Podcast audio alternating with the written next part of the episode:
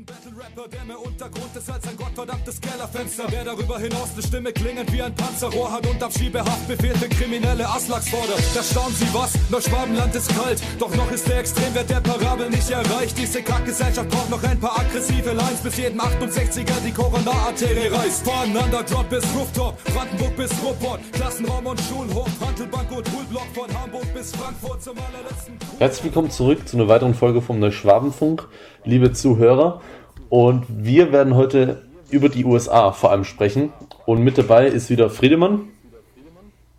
Guten Abend. Grüß dich und Stefan. Ja, guten Abend allerseits. Ja, du wurdest schon in der letzten Folge vermisst in den Kommentaren, habe ich gelesen. Jetzt bist du ja zum Glück zurück, aber wir befassen uns jetzt erstmal mit dem Thema GameStop und den Hedgefonds, ja. Da kann ich überhaupt nicht mitreden. Ich soll hier die ganze Zeit irgendwie solidarischer Patriotismus lesen, mich in soziale Wesen reinlesen. Ja? Ein Kaiser-Fan bin ich noch dazu und soll jetzt irgendwas über die Börse wissen. Ich habe keinen Plan davon. Aber Friedemann hat sich da ein bisschen reingelesen und wird uns davon berichten, wie das alles zusammenhängt und wie das zusammenkam. Also es hat auf jeden Fall damit zu tun, dass GameStop ziemlich eingebrochen ist in den letzten Tagen und vor allem durch Corona, oder nicht?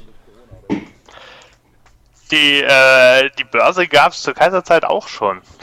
War noch nicht ganz so volatil, würde man sagen, weil das alles noch manuell und weniger elektronisch ablief. Aber auch der Kaiser hat schon Börsengeschäfte betrieben, wahrscheinlich nicht persönlich, aber das Zweite Deutsche Reich war dann auch mit dabei. Ja, willst du mich jetzt als Kaiserreich-Romantiker deklarieren oder was? Nee. Nichtsdestotrotz zum heutigen Thema, genau. GameStop und was da gerade los ist. Um eben für Stefan und Max mal kurz euch nochmal abzuholen und auch vielleicht andere Zuhörer, die sich da noch nicht so intensiv mit beschäftigt haben. GameStop ist eine Kette, die Videospiele verkauft, vor allem in der USA, aber auch in Europa, auch in Deutschland, haben die Läden und machen noch so richtiges... über den Ladentischgeschäft mit Blu-rays und DVDs, wo dann Computerspiele oder Filme drauf sind und dergleichen. Und sind daher sozusagen nicht mehr ganz aktuell auf dem Stand der Technik, da mit Steam und weiteren Online-Vertrieben mittlerweile deutlich marktstärkere Akteure aufgetreten sind. Und jetzt durch Corona hat GameStop halt nochmal ein ist nochmal weiter in die Knie gegangen, weil weniger Leute jetzt noch in die Läden kommen als bisher schon. Und diesen Prozess sehend gab es dann einige Hedgefondsmanager von der New Yorker Wall Street, die in eine Short-Position auf GameStop investiert haben. Das heißt, sie haben auf den Niedergang des Aktienwerts gewettet. Kurz zur Erklärung, man kann an der Börse verschiedene Positionen einnehmen. Die Standardsache, die wahrscheinlich jeder kennt, ist, man kauft die Aktie eines Unternehmens, wenn das Unternehmen sich gut entwickelt und guten Umsatz macht, gute Gewinne macht, dann möchten auch andere Leute diese Aktie haben, weil sie dann zum Beispiel an der Dividende teilhaben können und dadurch steigt der Wert der Aktie, weil per Angebot und Nachfrage am Handelsplatz höhere Preise erzielt werden können. Andersrum kann man aber auch, so kann man einen Gewinn machen, wenn man die Aktie früh kauft und dann steigt der Wert und man verkauft sie zu teurem Preis später. Andersrum kann man aber auch am Verlust einer Aktie teilnehmen. Das nennt sich dann die Short-Position, während am Gewinn einer Aktie teilzunehmen die Long-Position heißt. Die Short-Position funktioniert genau andersrum. Man verkauft zunächst eine Aktie zu dem jetzt noch höheren Preis und spekuliert darauf, dass der Preis sinkt, um sie dann später wieder billiger zurückzukaufen. Das funktioniert meist irgendwie so, entweder man macht ein Termingeschäft, das heißt, man macht mit einem Vertrag mit einem Käufer aus, dass er die Aktie zum derzeitigen Preis verkauft oder kauft. Also ich verkaufe an jemanden die Aktie zu einem jetzt festgelegten Preis. Wir machen aber aus, dass ich sie erst später liefere. Das heißt, ich habe noch Zeit, irgendwie 2 oder 3 Wochen oder einen Monat oder wie lange eben dieser Vertrag ausgelegt ist, um dann, wenn dann nach meiner Spekulation der Aktienwert gefallen ist, die Aktie tatsächlich billiger zu bekommen und die Differenz einzustreichen. Und wenn das aber nicht der Fall ist, wenn die Aktie in der Zeit teurer wird, dann muss ich draufzahlen. Das ist schlecht. Anders funktioniert es auch so, dass es über so Leihgeschäfte funktioniert. Das heißt, ich leihe eine Aktie von einem Dritten, zahle dem eine Miete dafür, eine Prämie, dass ich die Aktie leihen darf, verkaufe sie dann und kaufe sie kurz vor dem Rückgabetermin, der ausgemacht ist, zurück zu einem günstigeren Preis, hoffentlich, und kann dann den Gewinn einstreichen. Und diese Leihgeschäfte, die können terminiert sein, das heißt, es ist ein fester Zeitpunkt, oder auch offen sein, das heißt, ich kann diesen Mietvertrag immer wieder verlängern, muss dann immer wieder eine neue Prämie zahlen, aber in jedem Fall kann ich diesen Zeitraum ein bisschen ausdehnen, wenn ich zum Beispiel drauf spekuliere, die Aktie wird im Wert fallen und mache jetzt eine Woche fest für den Mietvertrag, das heißt, ich leihe die Aktie aus und sage dem Verleiher, in einer Woche kriegt er die Aktie zurück, dann ist aber innerhalb der Woche der Wert gar nicht gefallen, sondern ungefähr gleich geblieben oder sogar noch gestiegen, dann leihe ich mir einfach eine neue Aktie von jemand anderem, gebe diese dem ersten Verleiher zurück und verlängere dadurch den Zeitraum wieder. Und das mache ich eben so lange, bis meine Spekulation aufgeht und ich tatsächlich sehr günstig dann eine Aktie kaufen kann und sie dann endgültig zurückgeben kann. Das heißt, ich schließe meine Short-Position in dem Moment und kann dann den Gewinn einstreichen, minus dieser ganzen Leihgebühren, die ich immer wieder bezahlen muss. Denn je länger ich in der Short-Position verweile, desto teurer wird es, weil ich jedes Mal wieder Leihgebühren bezahlen muss, Prämien bezahlen muss.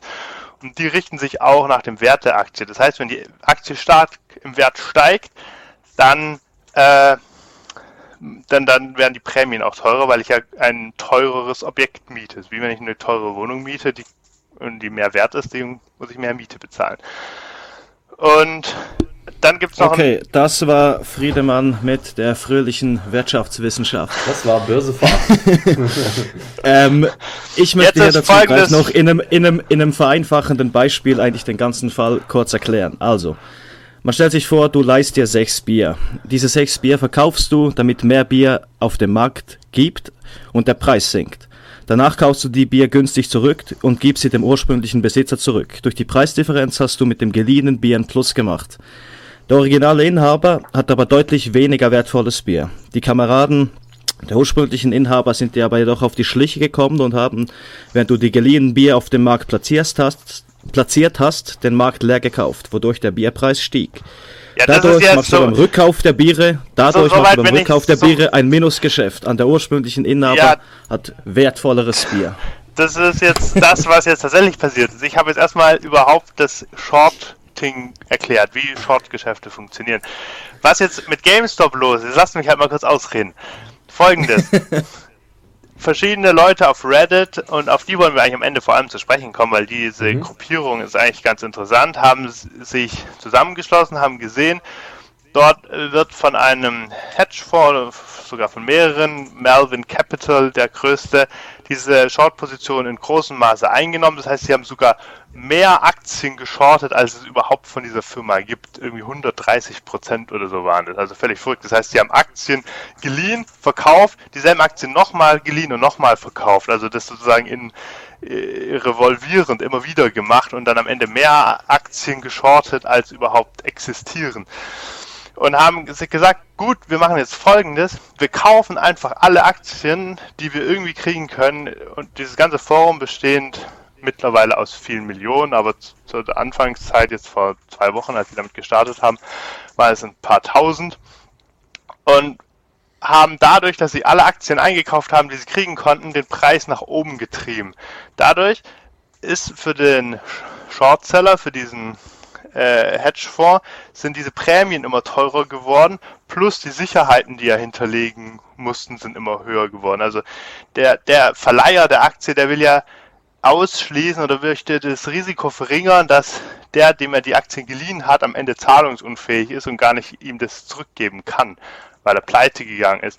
Das heißt, er möchte, dass zu jedem Zeitpunkt genügend Geld auf also einem Treuhändlerkonto liegt, damit in jedem Fall die Schuld wieder beglichen werden kann.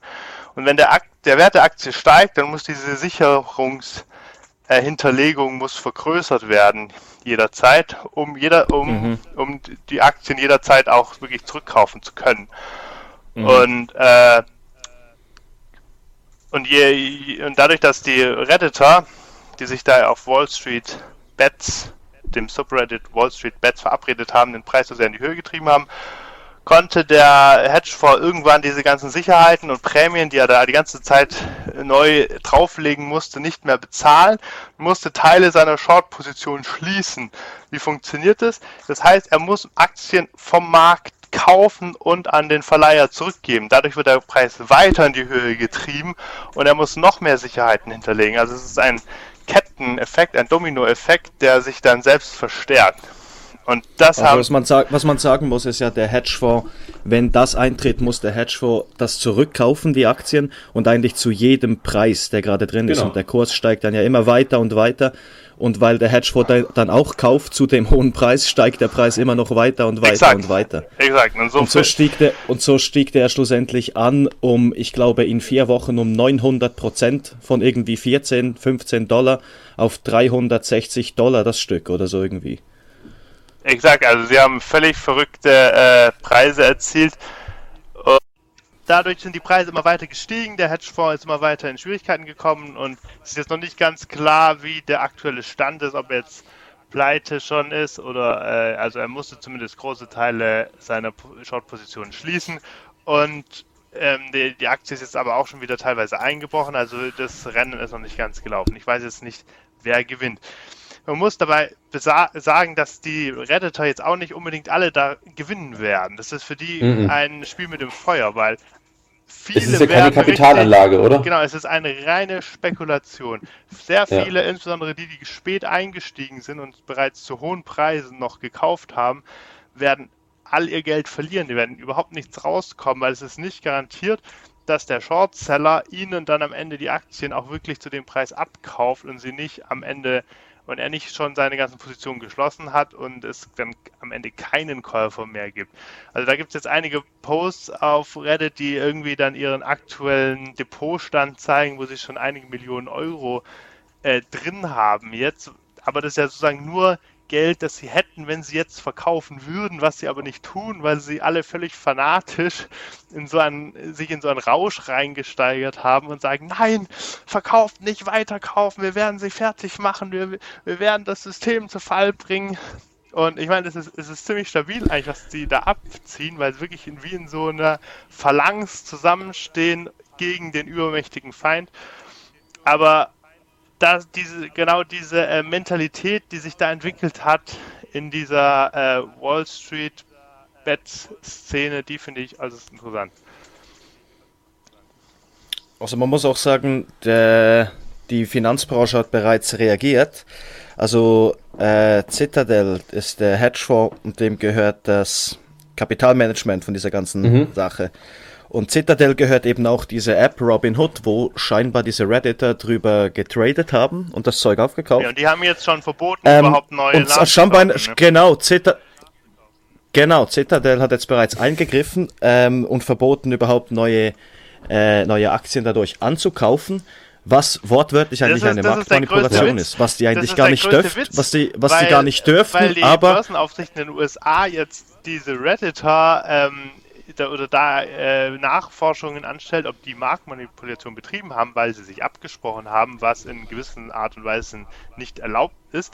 Aber gleichzeitig macht Robinhood einfach zu und sagt, nein, ihr dürft keine weiteren Aktien mehr kaufen und macht dadurch eine Marktmanipulation in viel größerem Maßstab, insbesondere weil fast alle aus dieser Szene genau diese App benutzen, die eben auch eine neue Ära des Börsenhandels eingeläutet hat. Also mittlerweile gibt es ja viel mehr auch so kleine, sehr günstige Broker, also Plattformen, über die man Aktien kaufen konnte. Früher war das ja im Prinzip eine sehr teure Sache und für Privatanleger fast unmögliche Sache. Du musstest irgendwie bei deiner Bank anrufen oder tatsächlich zum Schalter gehen und dem Mensch da sagen, ja bitte kauf irgendwie folgende Aktien für mich und tu die in mein Depot. Und das hat dann irgendwie eine Unsumme gekostet, wahrscheinlich irgendwie 10, 50, 100 Euro pro Order. Ich weiß nicht, wie das früher ausgesehen hat. Aber mittlerweile ist das immer günstiger geworden und da gab es ein ganzer Trend an verschiedenen Anbietern, die sich immer weiter unterboten haben, und Robinhood ist jetzt der Anbieter, die App, die wirklich das völlig umsonst machen wollte. Ich weiß gar nicht genau, wie deren Geschäftsmodell funktioniert, aber sie verlangen keine Ordergebühren mehr. Das heißt, dein ganzer Handel machst du kostenlos über die Plattform und sie verdienen an irgendeiner anderen Stelle. Sie lassen sich vielleicht von Fondsanbietern Prämie bezahlen, dafür, dass sie sozusagen neue Kunden anlocken. Aber jedenfalls hat das überhaupt erst ermöglicht, für kleine Leute in diesem großen Geschäft mitzumachen und hat jetzt eine ganz neue Dynamik aufgebracht. Gerade wenn du jetzt über die Dynamik sprichst, also Elon Musk hat ja auch nochmal einen Direktlink zu dieser Reddit-Gruppe auch nochmal gepostet. Weißt du da die Zusammenhänge, warum Elon Musk da, sag ich mal, auch diesen Link auf Twitter veröffentlicht hat? Elon Musk ist halt schon seit längerer Zeit immer wieder dabei, die Wirtschaftswelt ein bisschen aufzumischen. Er ist eine sehr charismatische oder sehr extrovertierte Person. Und er hat schon immer wieder irgendwie kleine Hinweise gegeben, worauf alle möglichen Leute irgendwelche Aktien gekauft haben, die dann in die Luft geschossen sind. Gleichzeitig ist ja sein Unternehmen im Moment, also Tesla im Moment, schon deutlich überbewertet. Wobei es ein bisschen andere Dynamik ist als jetzt bei GameStop. Also hinter Tesla steckt schon ein Geschäftsmodell, das eventuell schon irgendwie noch wachsen kann und irgendwann auch wirklich Gewinne erwirtschaften kann. Im Gegensatz bei GameStop sieht es eigentlich nicht so aus. Insofern ist die Spekulation auf Tesla ein bisschen mehr gerechtfertigt, aber immer noch hat man hier eine deutliche eine Blase, kann man so sagen, oder ein, ich möchte das Wort eigentlich Blase eigentlich nicht sagen, weil der Witz ist, dieser Wall Street Bets Gründer namens Jamie Rogozinski, Entschuldigung, den Namen konnte ich mir merken, aber irgendwie nicht aussprechen. Jetzt spreche ich ihn gerade zum ersten Mal aus.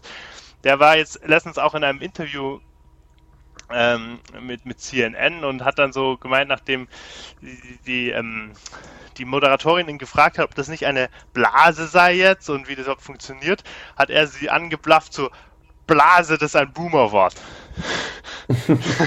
Wir reden nicht von Blasen. Weil Blasen gehen davon aus, dass es irgendwas anderes gibt, was keine Blase ist. Das heißt, es gibt sozusagen Unternehmen, die tatsächlich korrekt bewertet sind und andere Unternehmen, die nicht korrekt bewertet sind. Und dass dieses System oder diese Unterscheidung lehnt er fundamental ab und sagt, nein, es gibt keine Blasen oder Nichtblasen, weil es ist alles ein Casino. Es macht alles keinen Sinn. Wir müssen nicht anfangen, irgendwie zu unterscheiden zwischen den Aktienbewertungen, die anscheinend sinnvoll sind und die anderen, die nicht sinnvoll sind, weil sie sind alle sinnlos. Es ist alles ein Casino, es ist alles ein Glücksspiel und wir machen da jetzt einfach mit.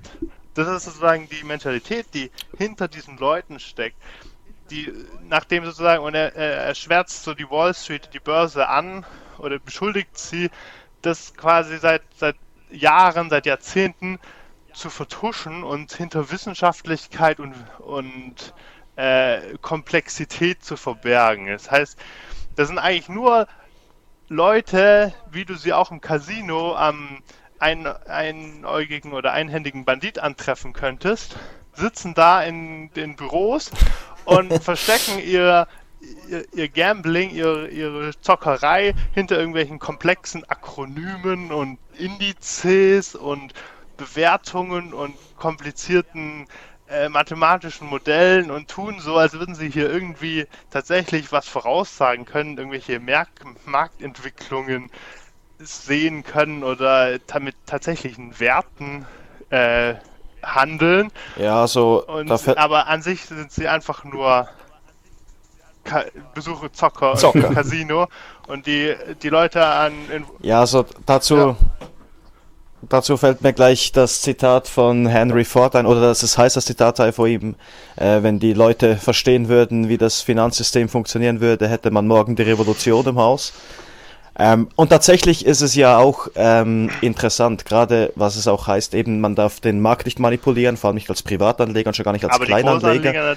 Und man darf keine Insider-Informationen und so weiter haben, aber zum Beispiel BlackRock, ein gigantischer Konzern, die haben halt einfach einen Computer gebaut, der irgendwie in ihrem Hauptzentrum eine ganze Etage einnimmt, ein Riesending, und das halt jeden Kurs auf jede Aktie weltweit registriert und verrechnet der innerhalb von weniger als einer Sekunde. Und das ist einfach, also eben, sprich Großkapital wie BlackRock, die haben einfach einen Computer und die können da nicht rauslesen, ja, so.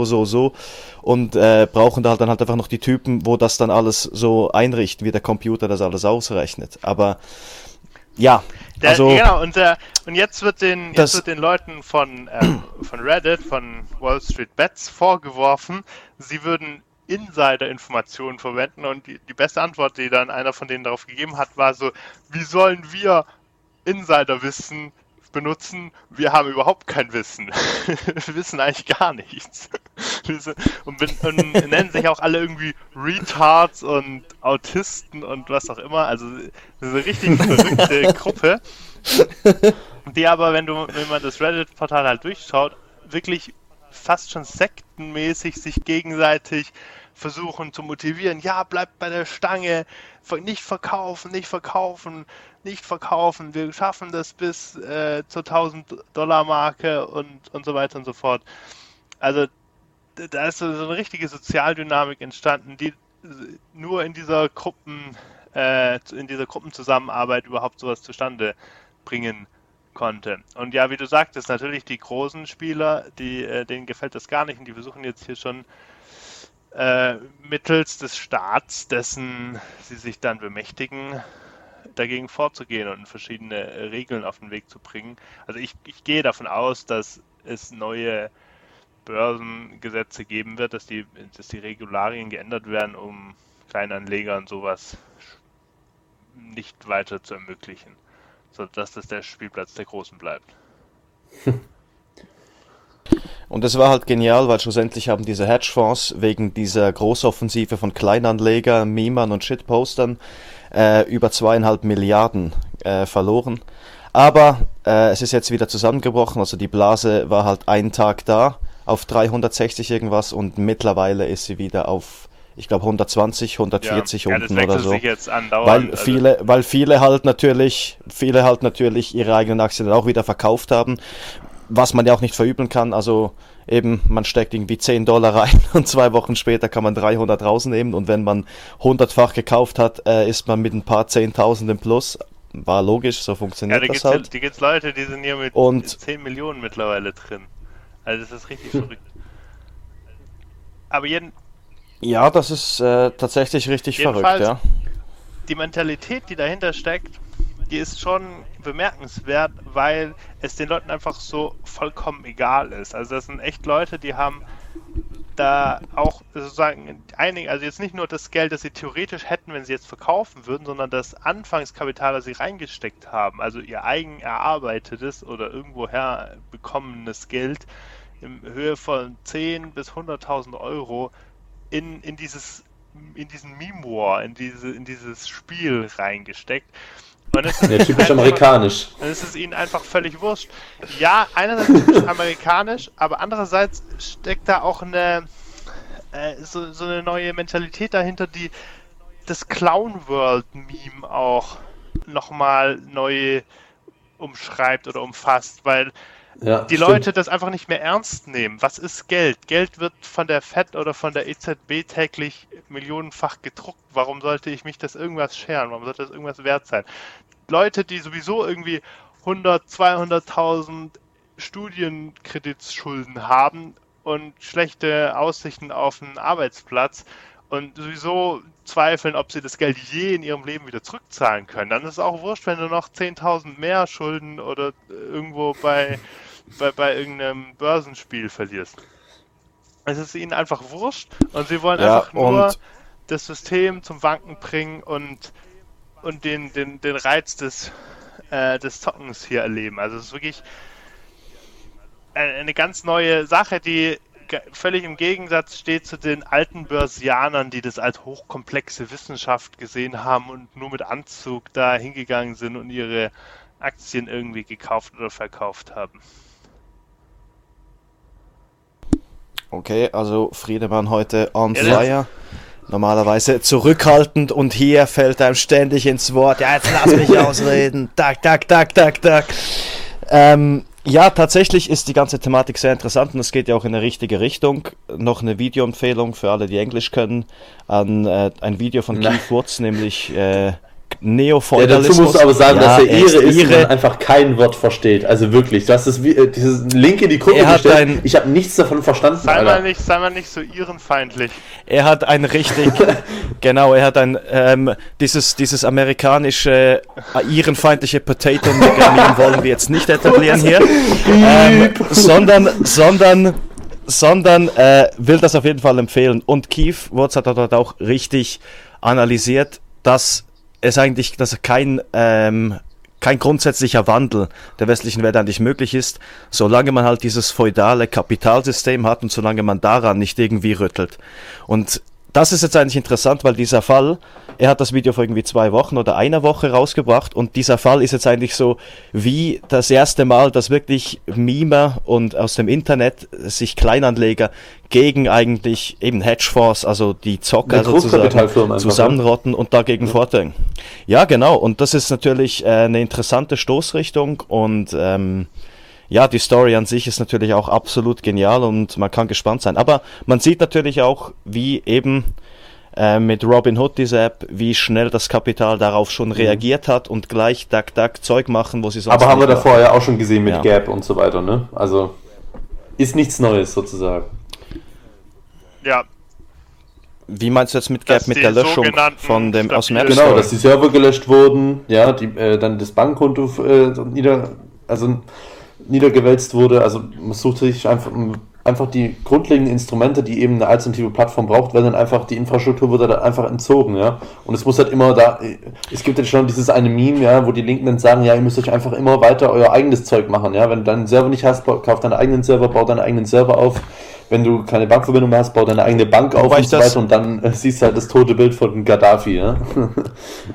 Wobei ich das nicht mal so schlecht finde, ja, dann baust du deine eigene Bank zuerst, deine eigene soziale Plattform, dann soweit es eben geht, ja. Und irgendwann kommst du dann auf die Idee, hey, wir bauen einfach unseren eigenen Staat für unsere Leute. Und dann hast du eine Sezession. Das Meme war ja genau so, make your own bank, und das war genau, was Saddam Hussein machen wollte. Ja, genau. Er wollte ja eine eigene Rohstoffbörse für Öl insbesondere. Genauso wie Gaddafi und so weiter, ja. Oh, genau, Gaddafi später wollte das auch, ja, und wir wissen ja beide, wie beide geendet sind. Das amerikanische Imperium lässt das nicht zu und es wird es auch später nicht zulassen, also in der mittleren Zukunft nicht zulassen. Das ist darauf fußt die Macht, auf dem Petrodollar fußt die Macht des amerikanischen Imperiums. Das ist das, was bis aufs Letzte verteidigt werden wird.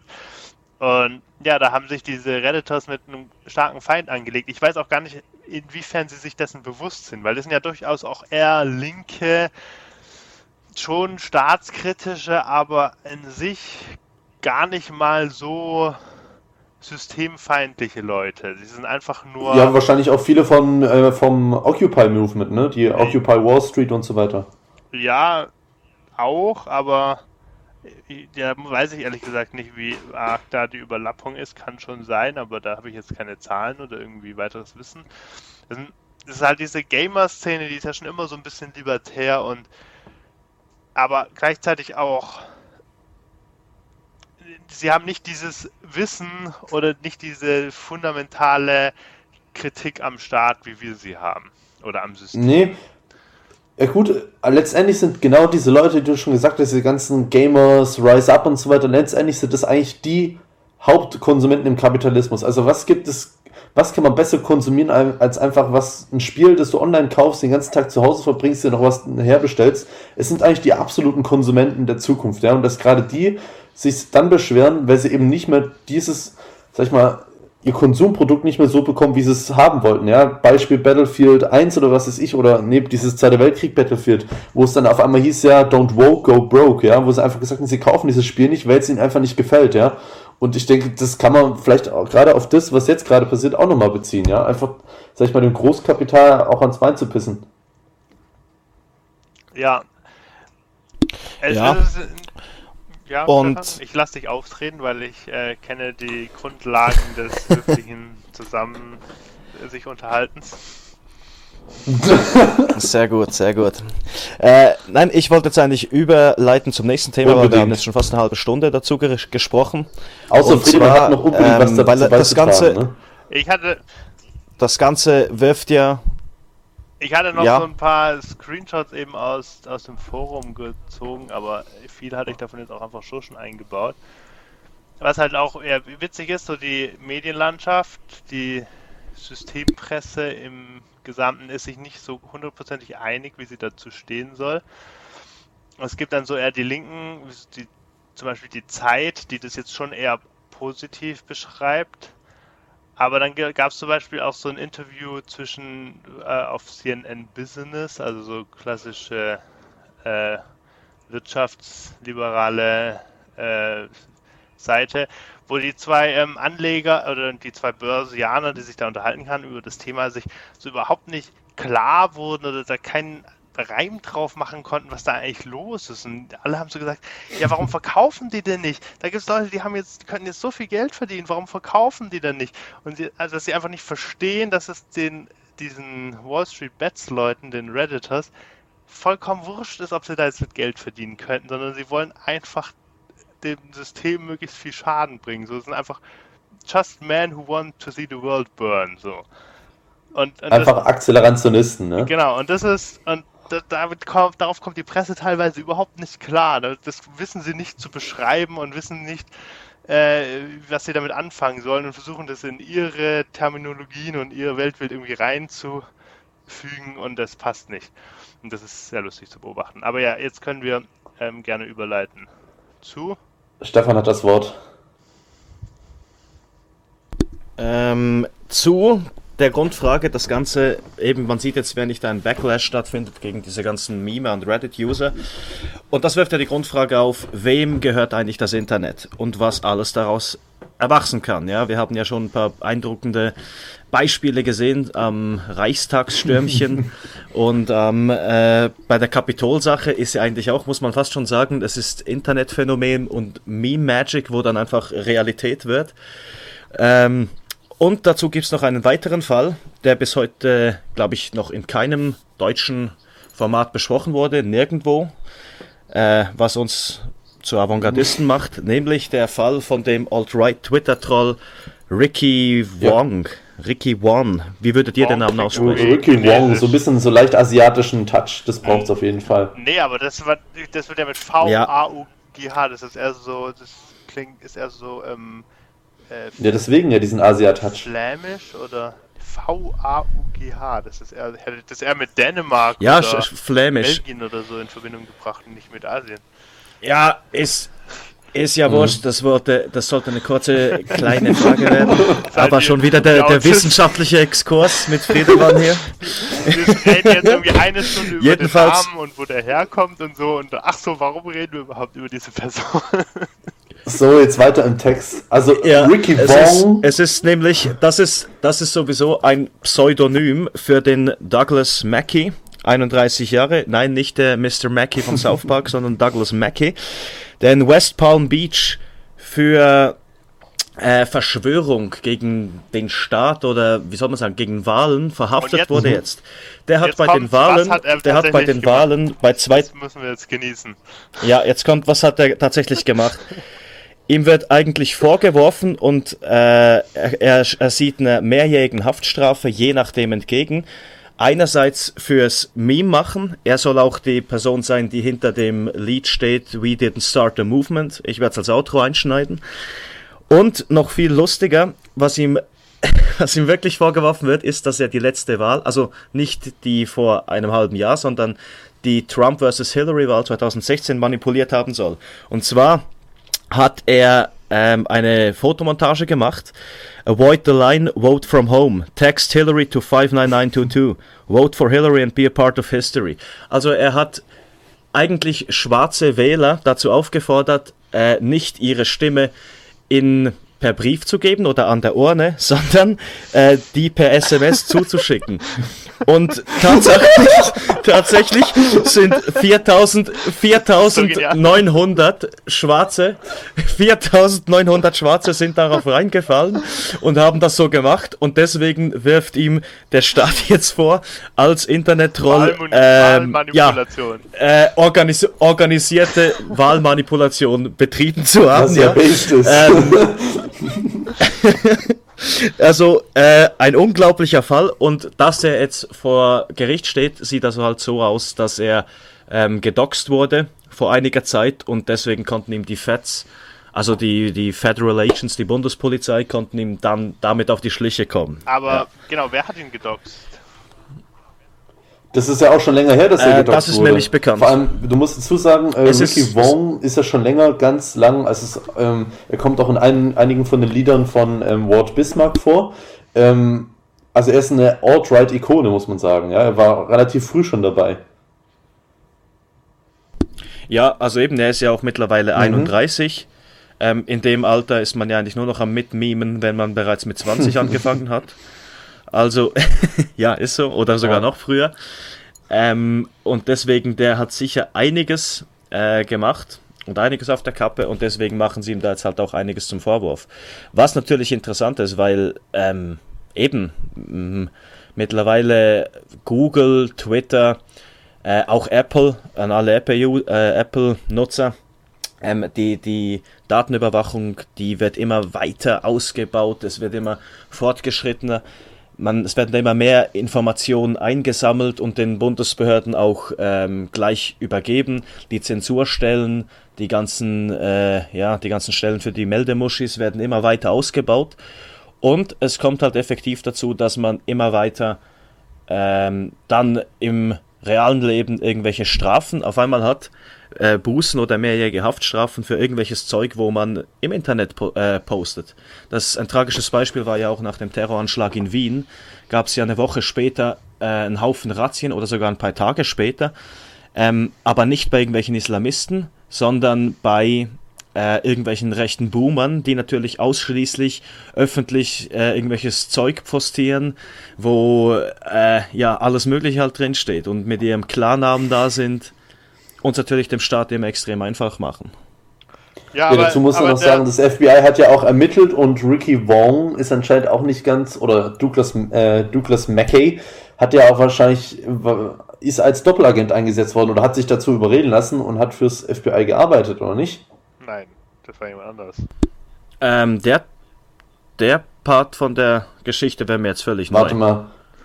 Oder dann verwechsel ich das mit unserem nächsten Thema wahrscheinlich. Du verwechselst... Ja.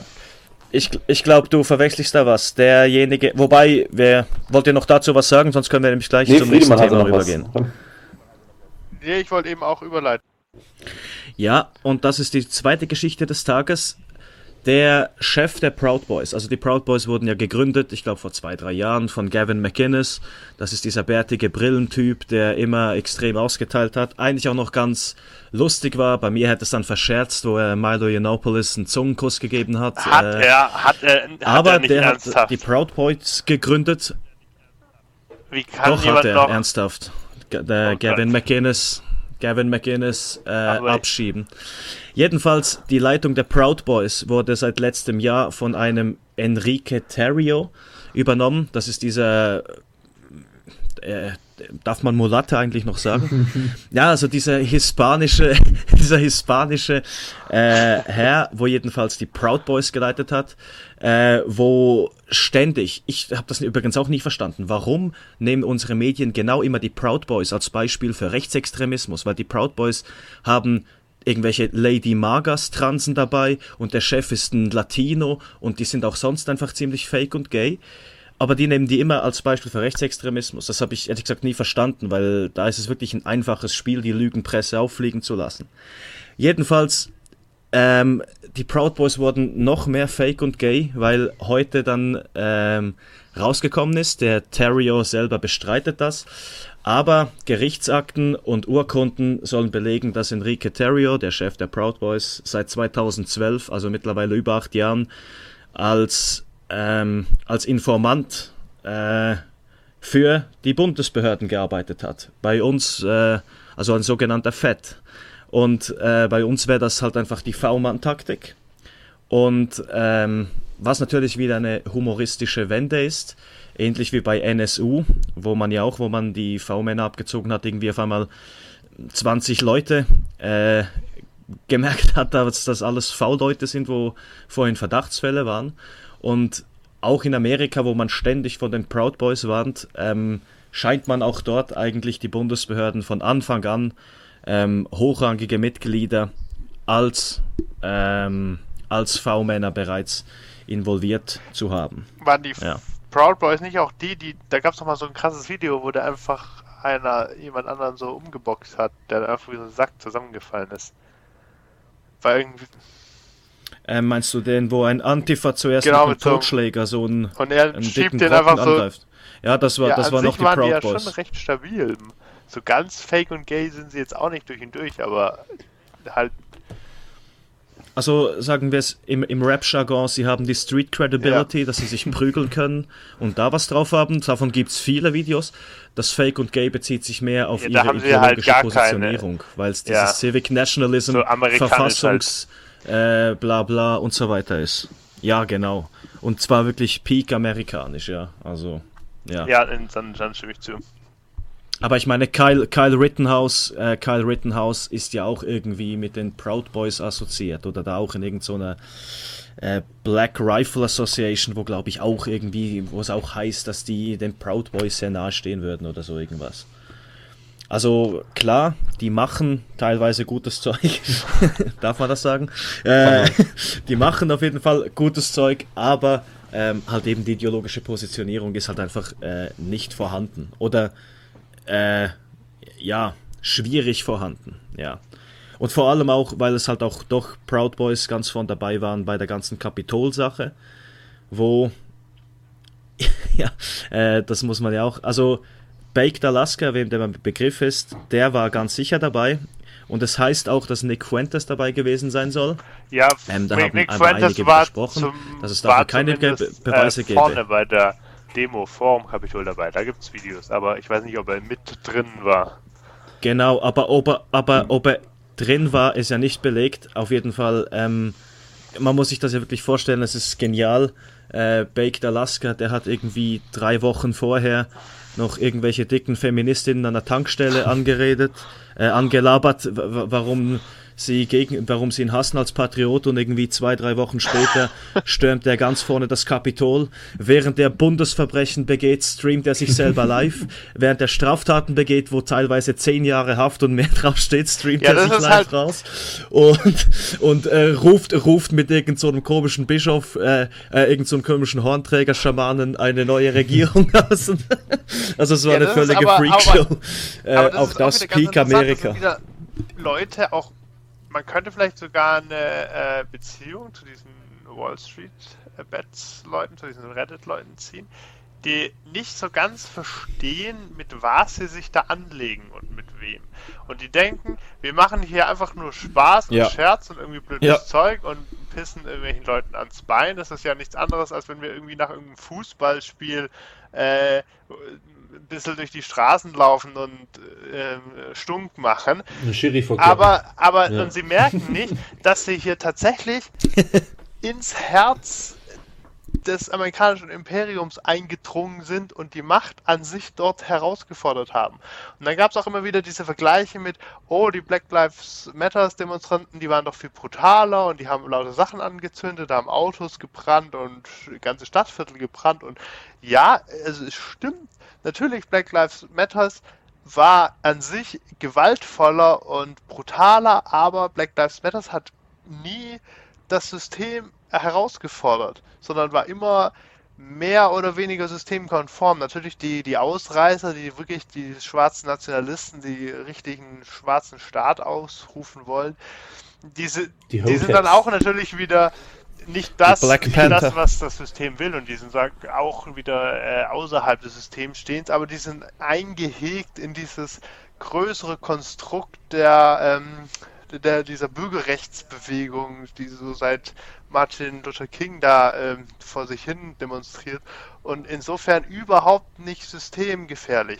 Hingegen diese viel wenigeren und viel kleinere Gruppe an Kapitolstürmern, die auch viel weniger brutal waren, die wirklich einfach nur so eine Freakshow abgezogen haben, der ja auch einfach völlig gemütlich durchspaziert sind. Da gibt es Videos, die haben vielleicht mal irgendwo dagegen getreten, aber da ist nicht mal arg viel kaputt gegangen. Die haben irgendwie da ihre Plastikflaschen liegen lassen und dann wird so gesagt, oh, die große Zerstörung im Kapitol muss aufgeräumt werden. Und ich meine, es ist alles maximal lächerlich, ich stimme zu, aber man muss erkennen, wann man tatsächlich die Macht, die existierende Macht herausfordert und sich mit dieser Macht anlegt. Und wenn du dich mit dieser Macht anlegst, dann musst du damit rechnen, dass du einfach zerstört wirst. Du wirst einfach im Gefängnis landen oder du wirst dabei sterben. Es ist kein Witz. Und das möchte ich auch allen Zuhörern von uns sagen. Wenn ihr sowas macht oder wenn ihr irgendwie mit dem Gedanken in so eine Richtung geht, seid euch bewusst, was ihr da tut. Es ist nicht alles Spaß, was man auf der Straße abziehen kann. Ja, sehr guter Punkt. Ja. Zumal kann man da... Also man hat's ja auch gesehen, wie völlig chaotisch das ablief und vor allem dieses ganze QAnon-Narrativ hat da ja eine extreme Rolle gespielt, weil einige dieser Demonstranten haben ja wirklich irgendwie gedacht, wir nehmen jetzt das Kapitol ein und wenn das geschafft ist, kommt irgendwie Trump und ruft sich zum Cäsar aus, was weiß ich. Wäre. Was based gewesen wäre. Na, es geht. Ja, Trump ist kein hat sich mit seinen Cäsar, letzten, ja, mit seinen Scheißbegnadigungen, er begnadigt irgendwelche Spione, Finanzverbrecher und irgendwelche Rapper wie Lil Wayne und seine eigene Basis und alle Leute lässt seine eigene Basis, lässt er jetzt einfach, wirft den Wölfen zum Fraß vor, nachdem er sie selber dazu aufgerieben hat. Ja, oder Snowden hat. Oder also Trump Julian Assange hätte er auch alle begnadigen können, aber nein. Ja, genau, aber nein, schlussendlich, Trump war halt auch einfach nur ein Großmaul. Wir erinnern uns daran, Antifa wird zur Terrororganisation deklariert. Ja, Ankündigungs-Donald. Jedenfalls, das wirft für mich ehrlich gesagt auch wieder ein bisschen die Frage auf zu Enrique Tarrio, der ja scheinbar ja auch offenbar ein Fett ist. Inwiefern das Ganze vielleicht auch von V-Männern angeleiert wurde, weil ich meine, wie sie jetzt getan haben, dass dieser Kapitolstürmchen, wo da ein paar Leute reingehen, gut, man muss sagen, es sind 4 Leute gestorben, 2 hatten einen Herzinfarkt, eine wurde totgetreten, eine Frau wurde völlig grundlos von einem schwarzen Polizisten erschossen. Aber ja, also, dass man das jetzt vergleicht mit dem Terroranschlag von 9/11, das wurde absolut hochstilisiert, ja. Eben wie bei uns dieser Reichstagssturm, das wurde maßlos übertrieben. Ja, man hat trotzdem diese unglaublichen Vergleiche, ja. Man hat wieder Leute vom Staat engagierte FBI-Agenten, CSI-Agenten oder was ich laut gedacht hat, er noch so einen Witz gemacht mit Zirke, der reinkommt als Mossad und so weiter. Ja, mit so Leuten, die einfach da intervenieren und da vielleicht auch mal die Stimmung anheizen. Und ich meine, bei den Berliner Sturm auf den Reichstag, war genau dasselbe, was hinterher rauskam. Es waren V-Männer anwesend, Attila Hildmann hat auch für den Staat gearbeitet und so Zeug. Was? Vielleicht beziehe ich mich hier auf Fake News, aber ich meine gehört zu haben, dass Attila Hildmann auch irgendwie Kontakt zum Staat hatte. Hildmann als V-Mann? Okay, das wäre mir jetzt aber neu. Recherchiert es nochmal selber nach. Ihr seid natürlich aufgeklärte Zuhörer bei uns beim Neuschwabenfunk, aber ich meine, es gehört zu haben und es liegt ja auch nahe, weil solche Vollidioten, die nehmen sich das nächstbeste Stück, das sie greifen können. Ja, das ist allerdings wahr, ja. Nun, also gibt es dazu eigentlich noch großartig etwas zu sagen? Eigentlich fand ich, Friedemann hat vorhin das Schlusswort richtig gut getroffen, ja. Die Widerstandsmöglichkeit, sie ist da, aber ihr müsst die entweder auf einer friedlichen Basis betreiben und sonst vernetzt ihr euch einfach im richtigen Leben. Auch was diese Internetzensur angeht, ich finde das nicht mal schlecht, denn das zwingt uns Rechte auch wieder dazu, im echten Leben etwas zu unternehmen, uns mit Leuten zu vernetzen und vergesst nicht, auch je realer das Internet wird und bei allen lustigen Memes und Filmen und Sendungen und YouTubern, wo es gibt, das Internet ist nicht das richtige Leben und das richtige Leben findet dort nicht statt und geht raus und vernetzt euch und wenn ihr ihr möchtet eben aktiv seid, wie Friedemann es vorhin gesagt hat, dann überlegt euch, was ihr tut, denn es folgen Konsequenzen auf eure Taten und sowieso, wenn jemand mit politischer Gewalt und Terror und anderem Schwuchtelscheiß kommt, dann gibt es nur eine mögliche Sache, die ihr tun könnt, nämlich diese Leute löschen und blocken und rausschmeißen und euch davon distanzieren. Die mit den radikalsten, extremsten Takes oder Motiven sind meistens entweder V-Männer oder Volltrottel. Ganz einfach. Oder ja, beides. Genau. Das und doppelte V. Dem, was ich gerade mal... gerade was Stefan vorhin angesprochen hat, dass gerade Trump das wieder groß rausbesondert hat, ja, Antifa is going to be a terror organization, yeah, and I want to declare that. Und die AfD oder andere Rechtsparteien, aber ich weiß vor allem von der AfD, ist sofort aufgesprungen, hat das groß getönt und so weiter. Sag mal, warum muss man immer auf jeden Zug draufspringen? Genauso wie die AfD jetzt bei diesen Corona-Protesten sofort aufspringt und sich zur Protestpartei und so weiter macht. Natürlich ist sie eine Protestpartei, aber wir müssen doch nicht auf jeden Zug aufspringen, ja, oder nicht? Also gerade... Ja, man braucht einfach eine unabhängige Thematik. Ja. Es kann nicht einfach sein, dass man immer eine Protestpartei ist und oh, jetzt Flüchtlingskrise, richten wir uns daraus auf, oh, jetzt Corona darauf, oh, jetzt Wirtschaft darauf. Man muss eine eigene Programmatik und haben. Hat die AfD und wenn sowas einem nützt. Zieht sie nicht durch oder sie lässt sich da zu schnell beeinflussen von, oh, da läuft jetzt eine Masse auf der Straße, da müssen wir jetzt mitmachen, ne?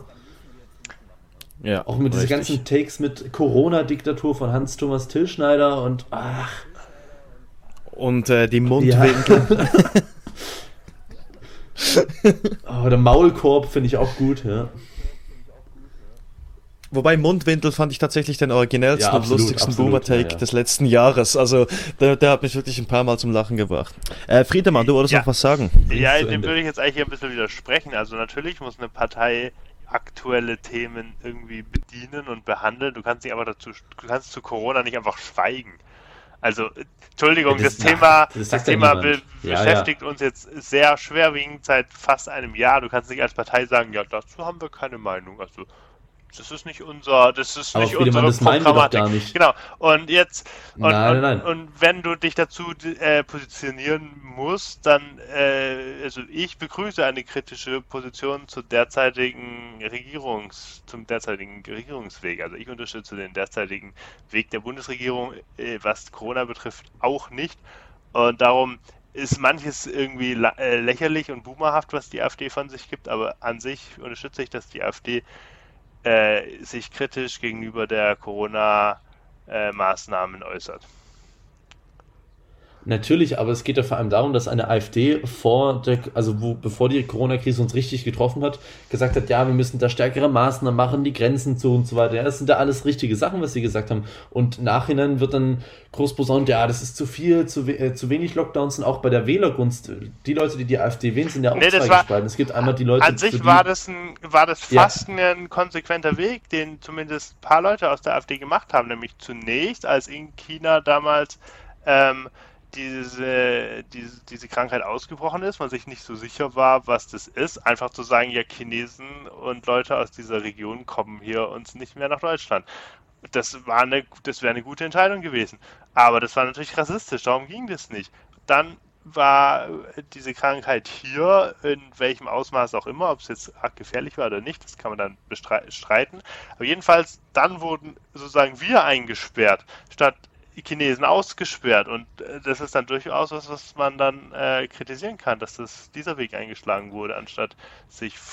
Ja, aber die AfD macht das doch nicht so klug, wie du das gerade jetzt sagst. Natürlich haben die das dann gesagt und dann wurden natürlich die üblichen Keulen geschwungen, ja, aber es geht doch einfach darum, dass die AfD sich auf diesen Zug immer aufspringt, ihn unbedingt bedienen muss, und dann letztendlich wieder heftig auf die Schnauze fällt, weil man sieht ja, was für ein komisches Gemisch das ist. Es ist eben keine Corona-Demonstration wie jetzt in Österreich, wo ein Kickl dann sagen kann, er macht ein tolles Werbevideo für die nächste Demo, wo er dann auch selber sprechen wird, sondern das ist ein ganz komisches Gemix aus irgendwelchen Reichsbürgern, Reichsbürgerboomern und Esoterik-Omas, wie eine Folge von uns heißt, ja, und das ist ein komisches Gemisch, auf das man sich gerade als AfD, die eigentlich den Weg einschlagen sollte, eine seriöse und anständige Partei, also in dem Sinne anständig, dass man sie seriös und kompetent ernst nehmen kann, der falsche Weg. Die AfD hätte halt diese Demonstration irgendwie in die Hand nehmen müssen und selbst leiten sollen, und dann wären zumindest diese ganzen die Reichsbürger wären trotzdem da geblieben und ja, die sind ja manchmal auch ganz lustig, aber zumindest diese Esoterik-Leute wären dann weggeblieben.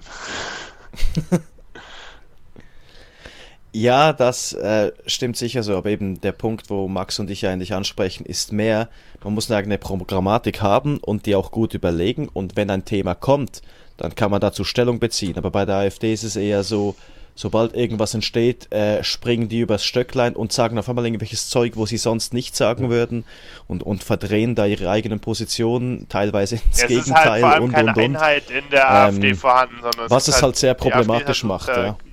Das ist ein ganz eigenes Thema, warum halt die AfD Fass, so scheiße ist. So können wir mal einen anderen Podcast machen. Genau, ja. Warum die AfD so scheiße ist. Warum die AfD so scheiße ist. Mit dabei, du Kopfgemacht. Lass das machen. Ich würde sonst vorschlagen, da wir die übliche Stunde eigentlich schon fast wieder gefüllt haben, dass wir hier sonst mal einen Cut machen und die Sendung. In Ordnung, war schön mit euch. Unbedingt. Ja, war gut wie immer. Danke, Friedemann, für die wissenschaftliche Erklärung. Wegen deinen Erklärungen habe ich jetzt meinen ersten Kuss vergessen. Tut mir leid. Und dann schaltet das nächste Mal wieder ein, wenn es heißt Neuschwabenfunk. Bis dann. Ciao, Leute. To anime.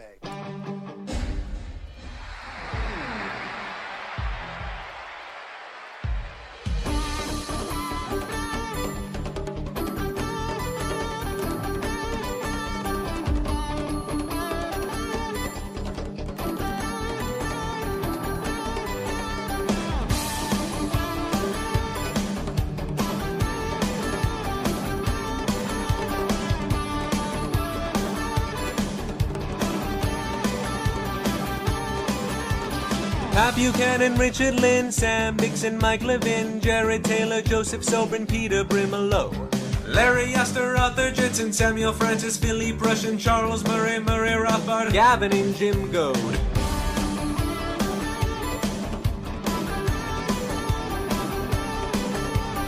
Culture wars, bell curve, LA riots hit a nerve, neocons usurp the right, cities fall into white flight, 9/11 Iraq, economic setback, soon the white race feels the pain of two terms of hope and change. We didn't start the movement, though our generation might just save our nation. Since we're a cucked and helmet, tone it down, they urged us, for our spines they purged us. Steve Saylor, Ramsey Paul, Guillaume Fye, Ryan Falk, Richard Spencer, Counter Currents, Red Ice Radio, Colin Little, Molyneux, Dr. Hopper, Sean Lastu, HBD, Chick, Millennial Woes. Safe Spaces, Gamergate, Decadence Accelerates, Fat Acceptance, Occupy, Chick-fil-A and Brendan Ice, Ludwatts, grabbing guns, wedding cakes for lesbians, privilege checked, white folks decked, Davos are the suspects. We didn't start the movement, though our generation might just save our nation. Since we're uncucked and hell-bent, tone it down, they urged us, for our spines they purged us. Tea Party, Tack and Mag, Darvish, Sharon, Rich, One Sack, Rumble Butts for Liberty, shut up by the GOP. Trayvon is Obama's son, White Seed, we're overrun, start to find our pride again, Adam P.I.N.M. ran. Europeans in the fight, gonna keep their countries wide. Orban stomped the Syrians, wouldn't let the Muzzies in. Marianne Le Pen is hot, Hillary for sure is not. Coulter warns us we're not far from adios America.